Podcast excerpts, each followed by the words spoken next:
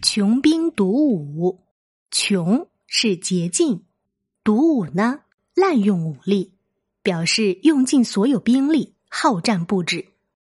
出自晋陈寿《三国志·吴书·陆抗传》。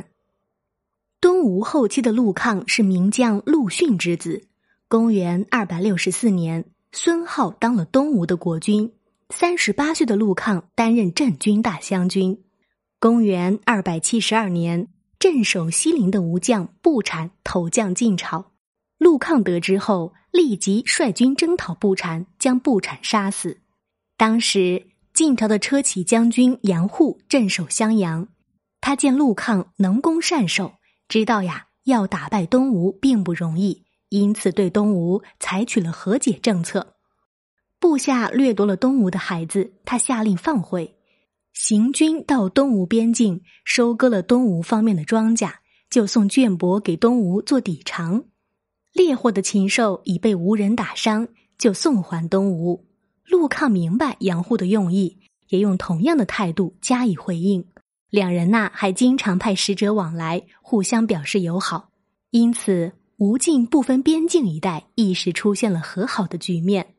孙皓听说边境和好，那自然很不高兴，派人问责陆抗。陆抗回话说：“一乡一县尚且不能没有信义，何况大国呢？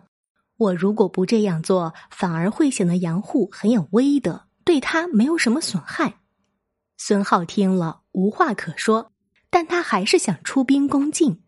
陆抗见军队不断出动，百姓精疲力竭，便向孙浩上书说：“现在朝廷不加紧农业生产，储备粮食，让有才能的人发挥作用，使各级官署不荒怠职守，严明升迁制度以激励百官，审慎实施刑法以警戒百姓，用道德教导官吏，以仁义安抚百姓，反而听任众将，追求名声。”用尽所有兵力，好战不止，耗费的资财动以万计，士兵疲劳不堪。这样，敌人没有削弱，而我们自己倒像生了一场大病。陆抗还郑重指出，吴晋两国实力不同，今天即使出兵获胜，也得不偿失，所以应该停止用兵，积蓄力量，以待时机。